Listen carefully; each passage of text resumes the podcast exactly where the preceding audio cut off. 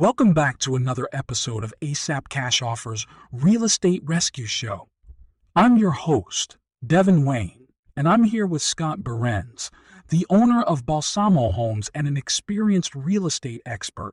Today we're talking to Lisa Martin, a homeowner who needs help dealing with a difficult real estate situation. Lisa, can you tell us what's going on? Hi, Devon and Scott.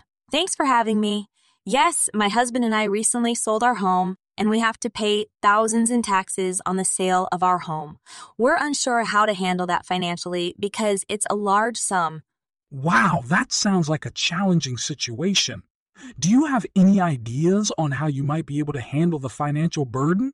Well, we've been looking into refinancing our mortgage or taking out a personal loan from the bank, but both options seem too expensive for us right now. We'd like to avoid taking out more debt if possible. Yeah, that makes sense. We don't want you taking on more debt than necessary either. Let's see what Scott has to say about this. Scott? Sure thing, Devon. Lisa, what kind of house was it that you sold?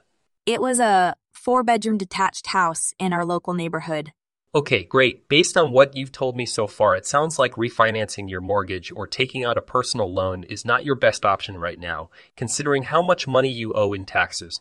However, some other options might work better for your situation. One option is to consider selling off some assets in order to cover the cost of the tax bill.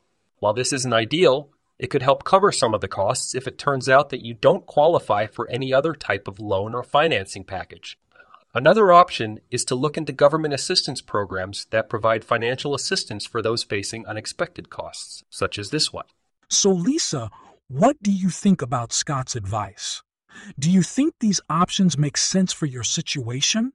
Yes, selling off some assets or looking into government assistance programs sound like viable options worth exploring. Thank you so much for helping us understand our options better. You're welcome, Lisa. Before I let you go, I'd recommend talking with an accountant or financial advisor who can give more detailed information explicitly tailored towards your own individual needs and circumstances, so they can come up with a plan that works best for you and helps minimize any additional debt taken on in the process. That sounds like great advice, Scott. What other tips would you give those listening at home who may be facing similar difficulties when it comes to real estate situations? Try speaking with an accountant first and foremost before making any decisions, as they are experts in their field who will be able to provide specific advice tailored towards your own needs and circumstances, which will make all the difference when it comes time to make crucial decisions regarding finances and taxes related to real estate transactions. That makes perfect sense. Can you share examples from past experiences where someone successfully navigated through this challenging situation using these strategies? We recently had a client who was also facing a large tax bill when selling their house. Still, by talking with an accountant first, they could find government assistance programs suitable for their specific needs, which saved them a lot of money in the long run. Wow, that sounds impressive. Thanks so much for sharing that story with us today, Lisa.